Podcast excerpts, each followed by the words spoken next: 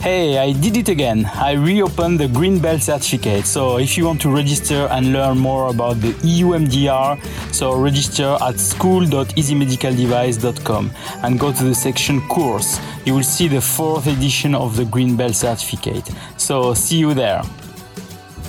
Welcome to the Medical Device Made Easy podcast. I am Monir El Azzouzi, a medical device expert specialized on quality and regulatory affairs. My mission is to help you learn how to place a compliant medical device on the market. For that, I'll share with you my experience and the one of others on this podcast. Are you ready for your dose of regulation and standard today? Okay, so let the show begin. Welcome to the Medical Device Made Easy podcast. Here is Monir El Azzouzi from easymedicaldevice.com. And today we will perform a case study. So we'll talk specifically about a certain company and we'll have a review of how they have made it to put their products on the market. And this is the company Apos Therapy. And I have with me uh, Cliff Bluestein, uh, the CEO and president of uh, Apos Therapy. So Cliff, welcome to the Medical Device Made Easy podcast. Thank you, Monir, for having me. I appreciate the opportunity. Great. So, uh, Cliff, as usual, uh, can you make a small introduction of yourself and then we can go more about uh, talking about Apos Therapy products? Sure. I'm Cliff Bluestein. I'm the president and chief executive officer of Apos Therapy. Uh, I've been at the company now for more than three years. Uh, we're a global company with markets in the US, the UK, and Israel. Good. Um, so um, actually, you are in the US, I suppose. So the, the headquarters is located in New York, if I remember. So our corporate headquarters is in uh, Tel Aviv, Israel, and our US headquarters are in New York. Okay, great. Uh, so, um, Cliff, uh, as I've said, um, what is interesting with these kind of case studies really to understand how a company uh, is really putting the efforts, say, regulatory and maybe quality efforts uh, to put their products on the market, and maybe what kind of um, struggle you had to do that. So, but before maybe to go through that, so can we maybe help uh, the audience to understand what kind of products Apos Therapy is providing, and so also which what is the medical conditions that those people that are using those products have? Yeah, thanks. So we are uh, a medical device company that sells a product um, that we call Apos Therapy. It is a shoe-like device that looks like this, okay. uh, with a shoe-like upper, and then it has pods on the bottom part that are convex pods. Um, they're secured to the bottom of the device using uh, screws. We also have uh, spacers, wedges, and weights that are used in addition to it. Um, our product is used, uh, we are FDA cleared for knee osteoarthritis uh, with temporary improvement in pain and improvement in function. We are a non FDA cleared general wellness device for chronic conditions such as uh, hip pain and, and back pain uh, as part of a healthy lifestyle. Uh, our product is used in collaboration with uh, partner sites. So you can typically uh, get Apos therapy at physical therapy practices, orthopedic surgeons, uh, sports medicine doctors, and so forth. And when they see um, our patients, um, ultimately, we have a pretty in-depth history and physical examination. We do a objective measurement of your gait or how you walk uh, using sophisticated um, gait mats and, and sensors. Uh, and then, based upon the history, the physical, the visual gait assessment, we then uh, set up the device to personalize it to where your pain complaints are. And then patients use our device uh, typically for up to an hour a day as they're doing their normal activities at, at home or, or at work. No, it's great. So uh, it means also that uh, they cannot just buy these products from from from any shop. If I can say, they have really to go through a, a therapy that is really adapting that for for the the the, the patient. If I can say, uh, the, the the patient feet or patient posture or, or whatever. So they have to do some measurement for that. So it's not like you just buy a product from the shop. It's really uh, something that is um, used in, in an healthcare uh, healthcare facility, if I can say. Um, yes in terms of uh, products, so this is not um, so this is a product that you said that you are selling mainly in uh, the US actually you are also selling that in the UK if I remember so no, other, no other country actually so Um, let's go maybe to the regulatory journey or the registration of these products in both uh, cases. So let's go for US first and maybe UK. So um, which procedure did you follow? I mean, what is the classification of these products first in, in, in the US? And which procedure did you follow specifically to register these products within, within FDA? Yeah, so um, all, all medical devices and, and companies that sell them must register uh, with the FDA. So if you think about it, there are several different regulatory agencies, and within the different regulatory agencies, there are different departments within them. So our product falls in the US Department of Health and Human Services. Underneath that, you have the FDA or the Food and Drug Administration. Underneath that, you have the Center for Devices and Radiological Health. So that's the, the center that we sit in as a medical device company. Um, you need to register with the FDA. It's that part of the process is actually relatively easy. Um, you, it's all done online, and, and you're able to register the name of your company, where it's incorporated, what the product is, and, and a whole bunch of categorizations associated with it. So it's relatively easy to to register your product. And in essence, you have to pay uh, annual fees in order to maintain your registration uh, of your product. And the FDA does that because um, they want to know where your products are manufactured, um, how you bring them into the country if you're bringing them in from outside, and, and, be able to contact you in the event that the FDA has some form of emergency uh, where they want um, increase in production. So, coronavirus or COVID 19 is a perfect example where the FDA went to companies to, to increase the production or the manufacture of certain goods and services. Um, after you are um, registered, really what you have to then figure out next is, is what class is your device. And, and why your class matters is that um, the FDA treats different class of devices differently based upon the um, risk associated with it. So the FDA's job, in essence, is to uh, demonstrate that the product is both safe and effective. Um, and it has multiple different pathways that it does that. The most common pathway used for medical device manufacturers is the uh, 510K process, um, which is um, a process where you often give pre market notification first. Um, there are companies that have medical products that are typically class one, some that are class two, that are in essence considered to be um, FDA exempted meaning you do not have to specifically go to the FDA to achieve um, pre market uh, clearance um, in order to bring your device to the marketplace. Um, and when you go to the FDA website, you can look to see um, if your product falls in a category that would be uh, classified as most likely class one or class two device uh, and is exempted from, from uh, pre market notification. Yeah. Usually, companies that go in that pathway are using what are called general wellness claims. Yeah. Uh, and general wellness claims are claims um, that are really broken down in, in, into um, two basic areas. Number one, um, are you encouraging a state of health or, or generalized wellness or, or activity? Or, or, number two, um, by doing the activity, are you likely to uh, reduce the risk of impact of a disease um, when you're being active? And the catchphrase is often as part of a healthy lifestyle. So that you, if you have a class one device, you can go to the market um, and publicize your device as uh, using any one of the general wellness claims. No, I think it's it's good because uh, I, have said we have also this kind of classification in Europe, so it's class one. Also, it's like uh, I mean, the, the, what, what we are saying mainly is that it's it's really a low risk. There is no no risk of death or risk of uh, major injury, etc. So there is no need to put a lot of um, regulatory requirements, if I can say that. So yeah, the, the FDA has this uh, the the product uh, code that they are using, and then they define what is the the, the regulatory journey. So uh, in terms of your product, so um, as it is class one, as it is uh, kind of um, uh, you don't have to go through a, a full uh, review by the FDA of all documentation. You still have also some um, some claims, if I can say, for a product to say that my product is doing this or is doing that. So, what have you done, if I can say, to back up those claims? So, do you have some? Have you do you have some clinical evaluations or looking at a predicate device, or you have made yourself some clinical trials?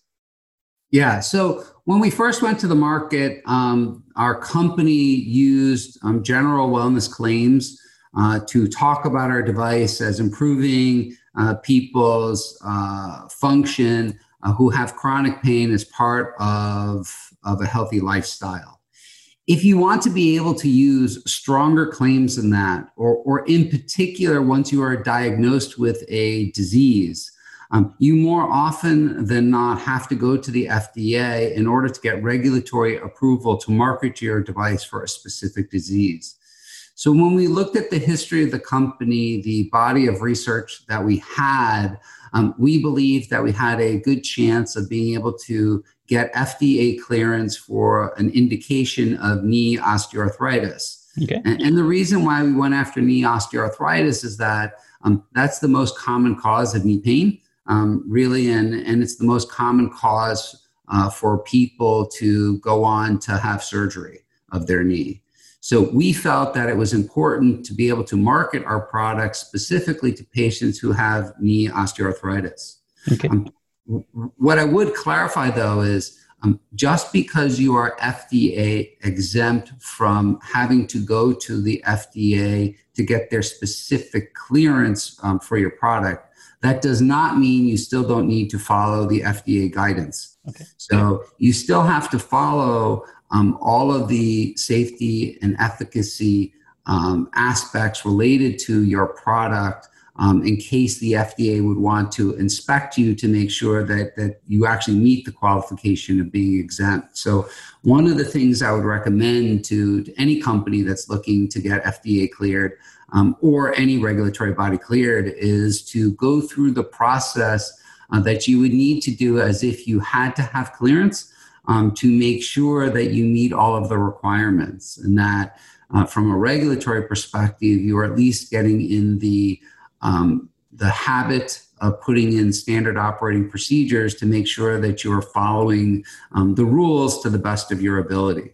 No, I think it's it's a good advice because yeah, as you mentioned, there is a lot of companies that think that because they are class one or exempt, it means that for them they have nothing to do. But there is, a, a, as you mentioned, there is some guidance saying you still have to comply with this, you still have to comply with that, and and they have to have a quality management system, as you said, SOP, etc. Um, I suppose that yeah, if the, the risk is that if um, the FDA is coming and auditing those type of company and they don't are they are not following those rules, um, they can stop their business immediately. So it's also something that uh, they have also to have in mind, if I can say. It's it's not just the FDA that can do it. The Federal Trade Commission or the FTC can do it as well. So um, you have more than one regulatory body that actually monitors um, what you're doing. If you are marketing your material um, through almost any channel, whether it's digital, online, or more traditional marketing in, in playbooks and stuff. Um, the FTC can come after you for false claims as well. Okay. So um, it's specifically, yeah, I mean, is it something that is initiated mainly by some customers that say, oh, I tried it, it's really not doing what it says, or it can be a competitor also, or how, how this can come? Yeah, it can come from anyone. Yeah. So it can come from a competitor, it can come from a customer complaint.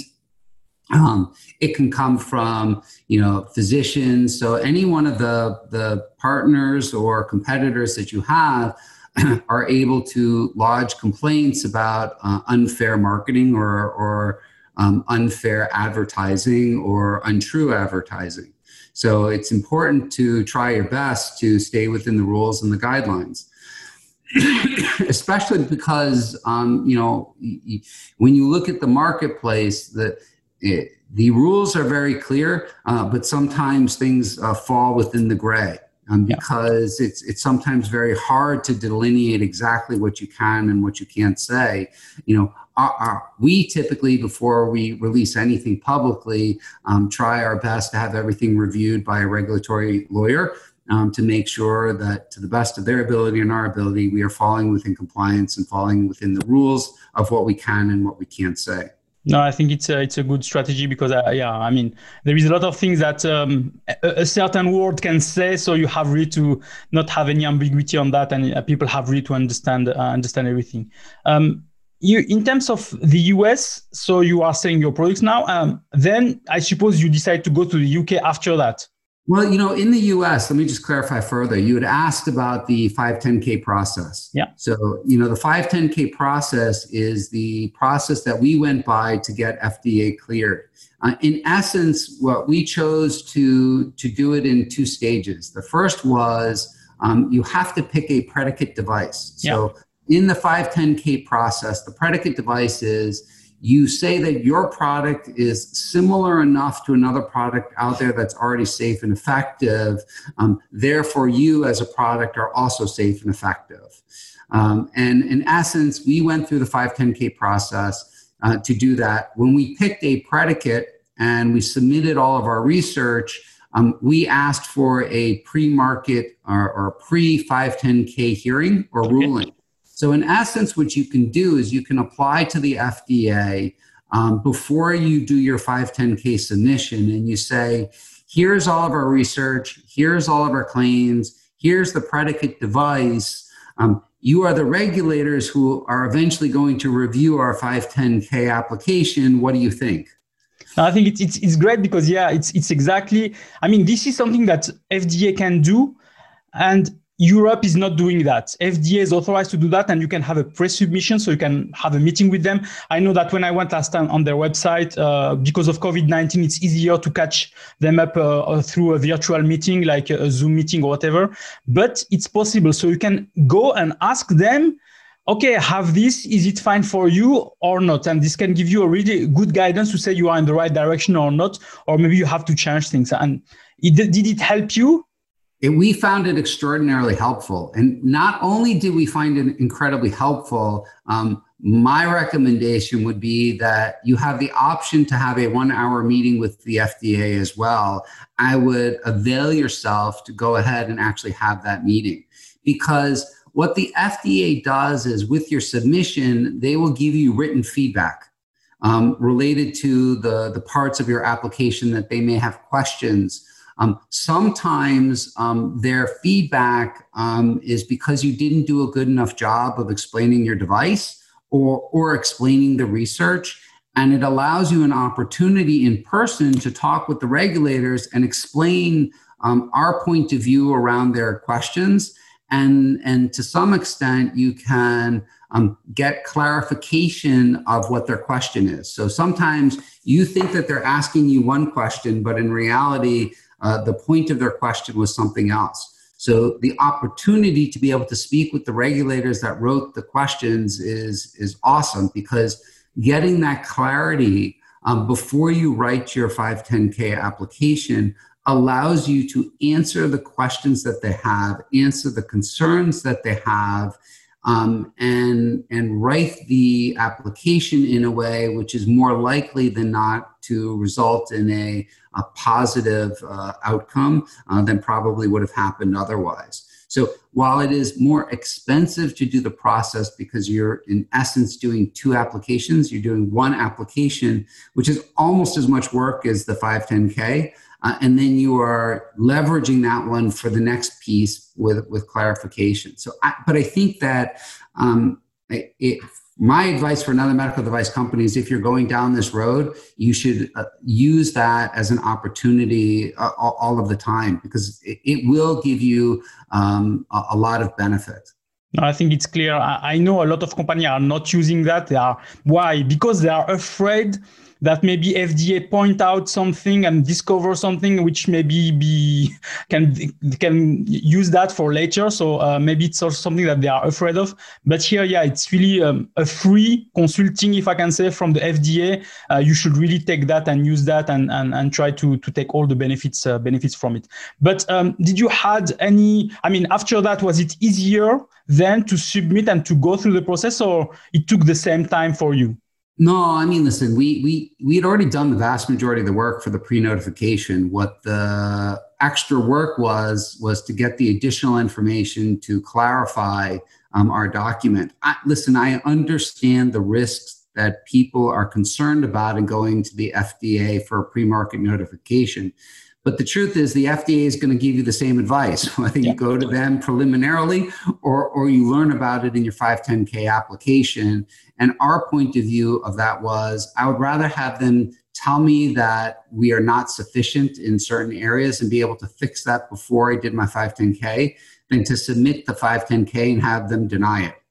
So, so I don't think the risk is any different whether you do it one way or, or you do this additional step. I think you actually de-risk it because you know you actually understand what the FDA's you know pain points are. Um, but it, it, wasn't any easier not. I think people have to remember that this is a, a highly regulatory driven process which requires forms to be submitted the way that they want to see it, not necessarily the way you would like to present it. So we found it, um, we didn't need consultants, but, but our regulatory lawyers were very good at helping us to craft the message and, and craft the document and put it into the form and a function so that we didn't get booted out based upon a technicality because we didn't check off one box or or fill in the the component piece like they wanted to see it. No, so I think it's good. Yes, so you need help. In, in terms of uh, in terms of the 510k, so um, as you've said, you use the predicate. So did you use only the data from this predicate device, or you created your own data for your product? Yeah, you know, for us, it was a little bit different. The FDA in the pre submission told us that they didn't like any of the predicate devices that we picked. Okay. Um, and they basically said that we were substantially equivalent to the regulation for limb orthosis.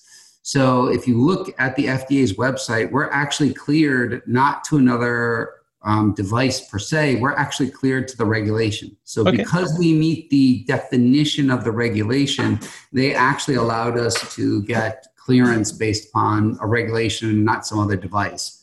I think when it comes to the research environment, it, it, you have to have the research to support that you're both safe and effective. I mean, that, that that's very clear from the FDA.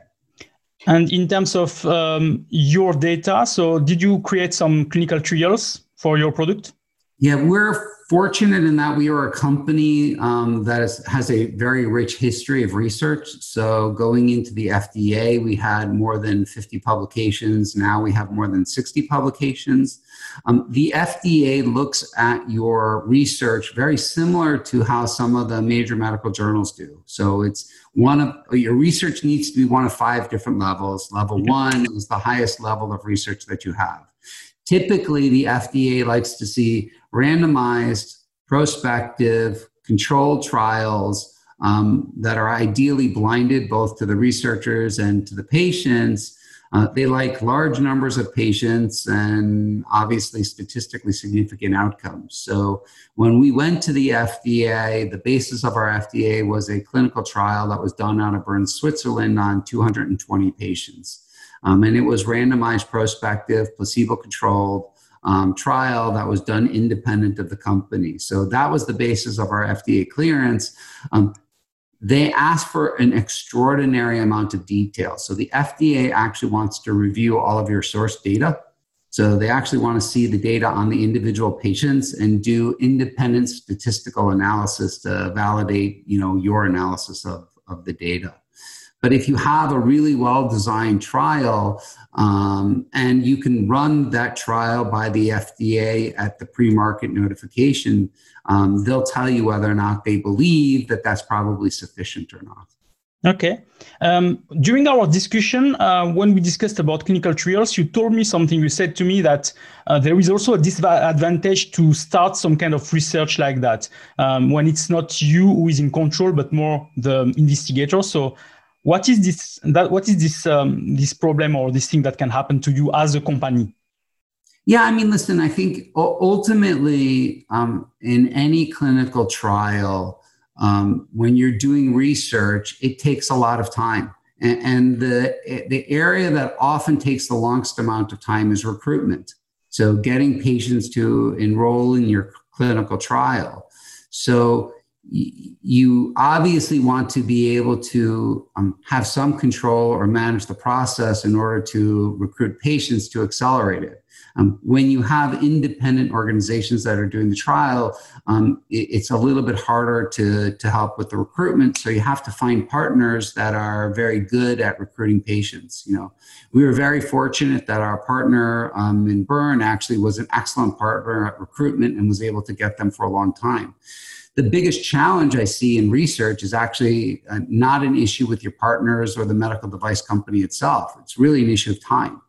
So these trials take a long time, and the time between when you start a trial and it actually gets published uh, frequently is between four to seven years. Okay. So, so if I start a trial today and the outcome I'm looking for is one year, it may take an entire year or so to recruit enough patients.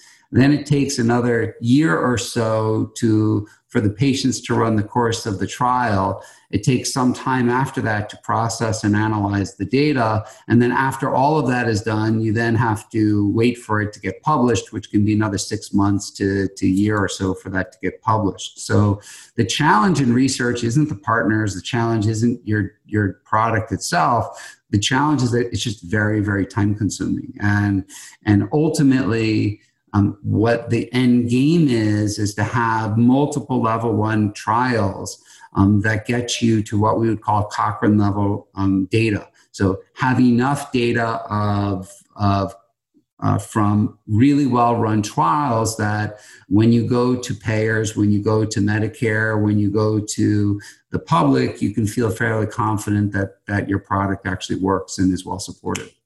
No, I think it's it's really great. Um, this is, I mean, um, I mean, every company has this type of struggle. I think also that it can cost a lot of money for this company to really do that. So it's really a planning. It's really something that they have to to plan very well to to be really efficient. But yeah, if it's positive, then you get a lot of data that you can really use for registering your products mainly all over the world.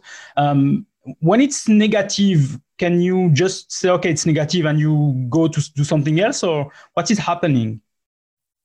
Yeah, I mean, listen, we fortunately um, have positive trials, but um, if a company were to have a negative trial, and you see this a lot in the pharmaceutical industry, that's a challenge for them because um, the product um, didn't help people enough that they were able to demonstrate statistical significance. I think what you find within healthcare, though, is that a negative trial actually probably doesn't necessarily mean that the product didn't work. Um, for many times, a negative trial could be because um, the patient population that was tested wasn't necessarily the one that that the product is best fit for. So that you know there are many product. You know, if you think about any disease, you know most people can go through a spectrum of severity to from very little you know pain or functional uh, abnormality to very severe where they actually need to have surgery. You know people can run the spectrum. So for some companies when they find into negative trials my guess is as many of the times is because of um, uh, the patient selection or the patient population that they got wasn't uh, the ideal one for the product no, I think it's it's a it's a great a great a great one because yeah, um, we should also see see some bright side on this and say it's maybe a failure now, but it can be a success. You have just maybe to change the parameters and find then, as you said, maybe the right population or or any other parameter that was uh, really not good for for that. Um, you know, and, and, I mean, listen, it, it's not really our issue, but you know, if you look at pharma, there have been some drugs that have become multi-billion-dollar drugs that um, did not perform as well as they would have expected for which they were designed. You know, the classic example is Viagra, which yep. was originally designed to be, uh, you know, a, a vasodilator, a pulmonary vasodilator, which it works, but it was much more effective at something else. Yeah, no, it's, it's completely true. Um, your product, as I say, is in the US. Um, you also have your product in UK. So under the medical device directive now, um, we know that there will be the new uh, medical device regulation that will come. Um, so it's a class one products in, in the UK. Uh, so there is no change, if I can say, with the new medical device regulation. Also, I suppose it will be class one. The only change is Brexit. I mean, you have by 1st of January in 2021, Brexit will hit, if I can say, uh, the UK. Um, what will change for you um, in terms of, of this for, for your business in this in this country?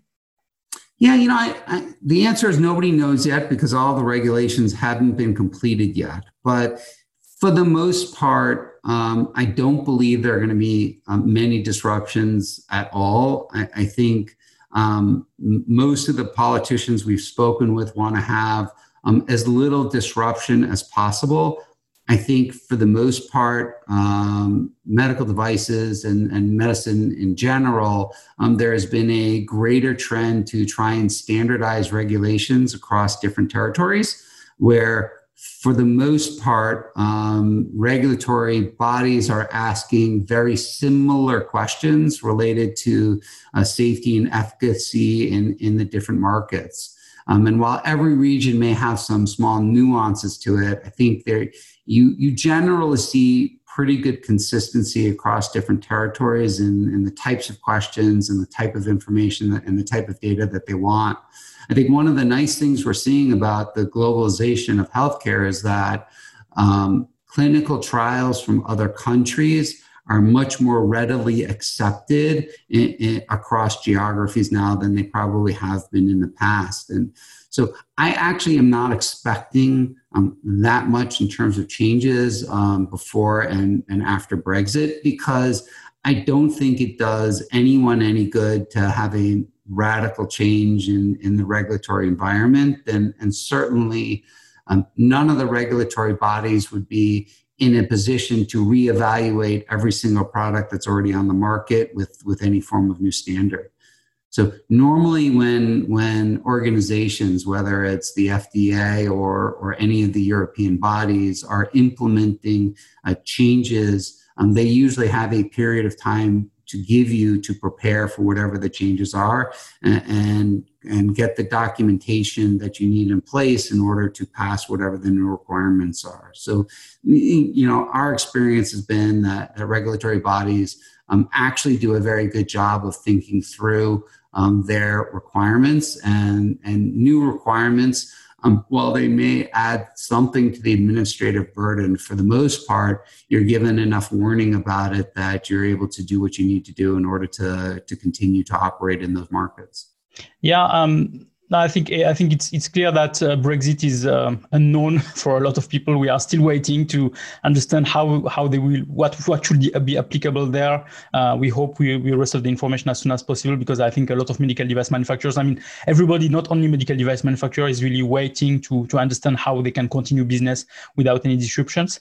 Um, as you think, said, I think more interesting question with Brexit though has to do not so much with the regulatory environment, but it has to do with the business requirement in the sense that, for the most part, um, if you had a company that was incorporated in the UK or, frankly, in any of the European Union, for the most part, you could do business without any challenges in, in the other markets without having to necessarily set up a completely different business unit.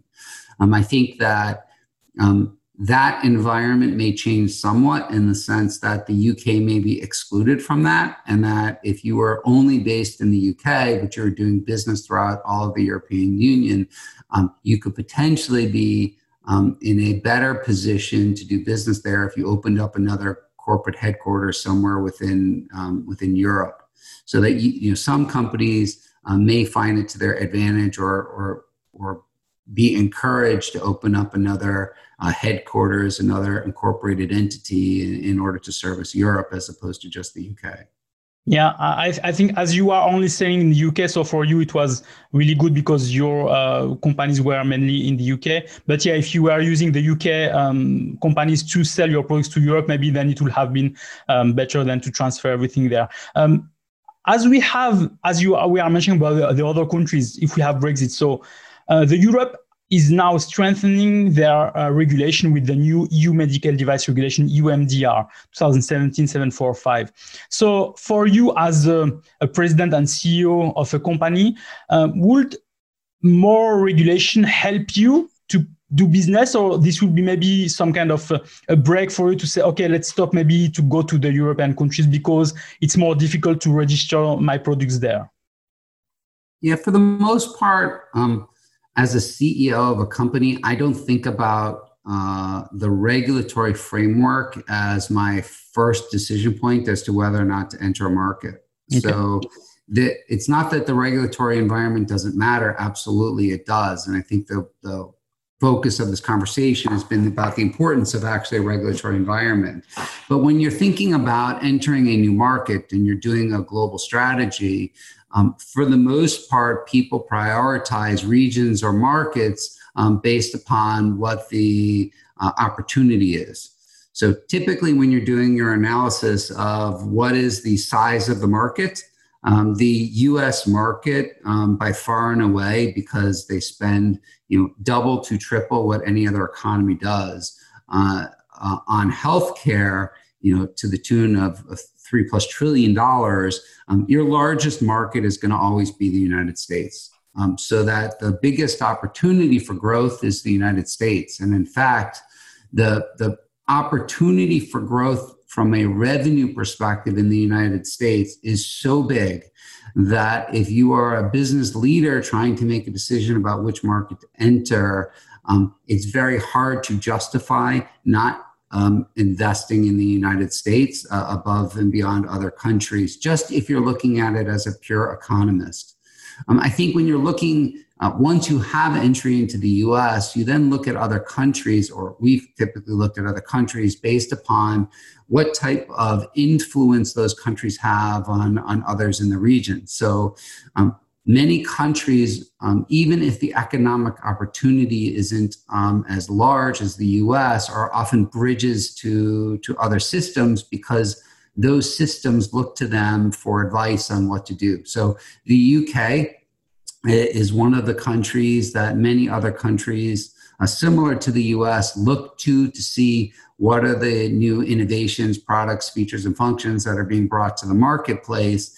And if adoption is really, really good in the UK, it often opens up opportunities in, in other areas such as you know, Australia, New Zealand, India, uh, parts of, of the European Union, um, where physicians um, often have very tight relationships in terms of the, the type of systems that they trained under.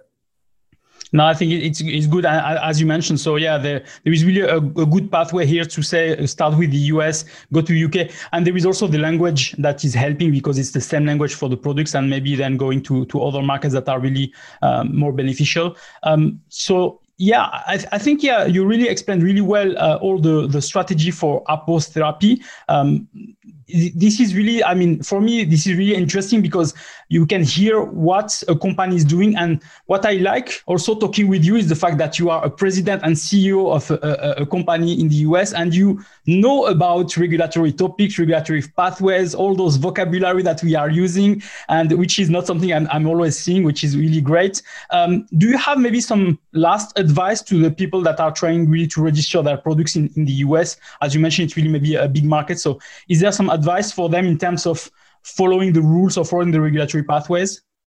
Yeah, I mean, I think um, what we listen, nobody knows your product better than you do.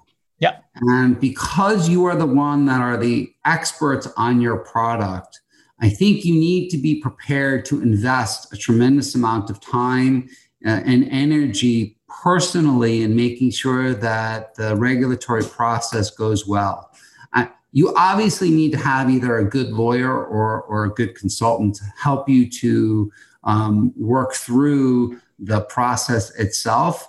But um, I have peers, and, and we've seen it ourselves, that if you are not willing to put in the time, energy, and effort to actually go through and read every single line of, of the application that you're submitting and help to create um, all of the work product that goes into it, um, you are not setting yourself up for success. I can tell you that this process um, was an entire company wide process. Everybody in my organization had a contribution to our FDA um, 510K submission um, because the level of detail that we had um, really uh, goes across all aspects of your company, I- including you know, manufacturing and quality controls. Uh, understanding all of your designs uh, down to using your original drawings of, of how this is all manufactured. You, you need to have your clinical outcomes and all of your research trials already ready and prepared. We had training materials, so we had to um, generate and produce for the FDA all of the training materials that we had. Um, and to some extent, um, you even need uh, to make sure that you have all of the peripheral support that you you have um, that the FDA looks at. So, you know, we talked a little bit earlier about different levels of trials, but the FDA now is increasingly starting to look at things that they call real world data. Yeah. Um, so, whatever you're collecting in terms of real world data, you should also be prepared to submit to the FDA in a, in a very structured way. Um, you need to be tracking post marketing surveillance for any complications or, or problems that you had, um, either to your device itself or, or just bad outcomes that patients have had. So you really need to pre- be prepared to present to them everything. The advice is um, understand and plan for the fact that this is going to be a large project that is going to require bandwidth from your most senior leaders uh, within your organization and and it's not a minimal bandwidth. I mean you, know i spent uh, well at the time i was the chief medical officer but i spent personally you know 30 to 40 percent of my week for many many weeks uh, preparing the materials and working with our uh, regulatory lawyers in, in order to get this this through the process so don't underestimate how much time, energy, effort, and commitment it's going to take in order to go through the whole process. Uh, it, it is it is uh, a large endeavor, um, and it's expensive. So you have to be prepared for um, paying your lawyers and paying your consultants uh, what it's going to cost in order to bring this to fruition. And and as you said, um, research trials are also expensive and, and a good trial can cost a company easily um, north of 500000 to $2 million or more i think one of the, the lessons um, that people can learn is, is that another way to leverage the fda is even before you start your clinical trial so one way to go to the fda in a pre-market way is you can actually present your research um, protocol to the FDA. And you can say to the FDA, here's how we want to run our research trial. If we want, run our research trial in this way, are we giving you all of the information that you're going to want to need? And ask their advice if there's anything else you should be doing in your clinical trials before you even start them. So, my recommendation would be um, get involved very early, um, go to the FDA frequently, um, bring your clinical trials to them before you even start them to make sure that at the end of this two year journey or three year journey or four year journey, the outcomes that you get from that trial um, uh, meet all of the needs of the FDA.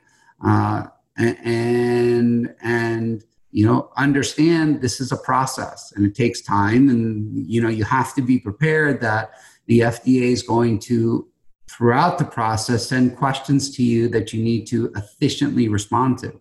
No, I think it's great. So really thank you, Cliff, because uh, as I said, you have you as I said, you are the CEO president of Apos Therapy, and you are really knowledgeable on all those uh, regulatory and quality uh, facts, and it's really something that I'm not seeing a lot. So really thank you, thank you for for that. Um, great. So I think yeah, we covered really all the topics that you wanted to discuss uh, today about Apos Therapy. Uh, so if you want to go and see more about this uh, this company, I will put the the website of the company on the show notes. So please go and look at at the products and look at also the the, the elements that we talked today uh, with uh, with Cliff. Uh, so um, if you are listening to this podcast on on the um, on your podcast provider, so don't hesitate, please, to provide a review. And if you have any questions, so let me know. I will send that directly to to Cliff. if you are on YouTube channel, so please don't forget to provide a, a comment or a like, and then we'll also provide your question to Cliff if, if I receive anything. So so Cliff, I really thank you for for participating to this to this episode. We really thank you for all the advice, all the knowledge that you provide to us. I hope this will help also other manufacturers that are trying now to register their product within the US uh, and helping them also to understand what is really the journey and what are uh, the things that they have to do. And really thank you for all the advices. Okay, so Cliff, really thank you, and I wish you a nice day. Thank you. Take care, Monir. Bye bye. Thanks for listening. So, if you like this episode, please provide a review on the platform where you are listening to it, and also don't forget to share it with your colleagues. Thank you very much.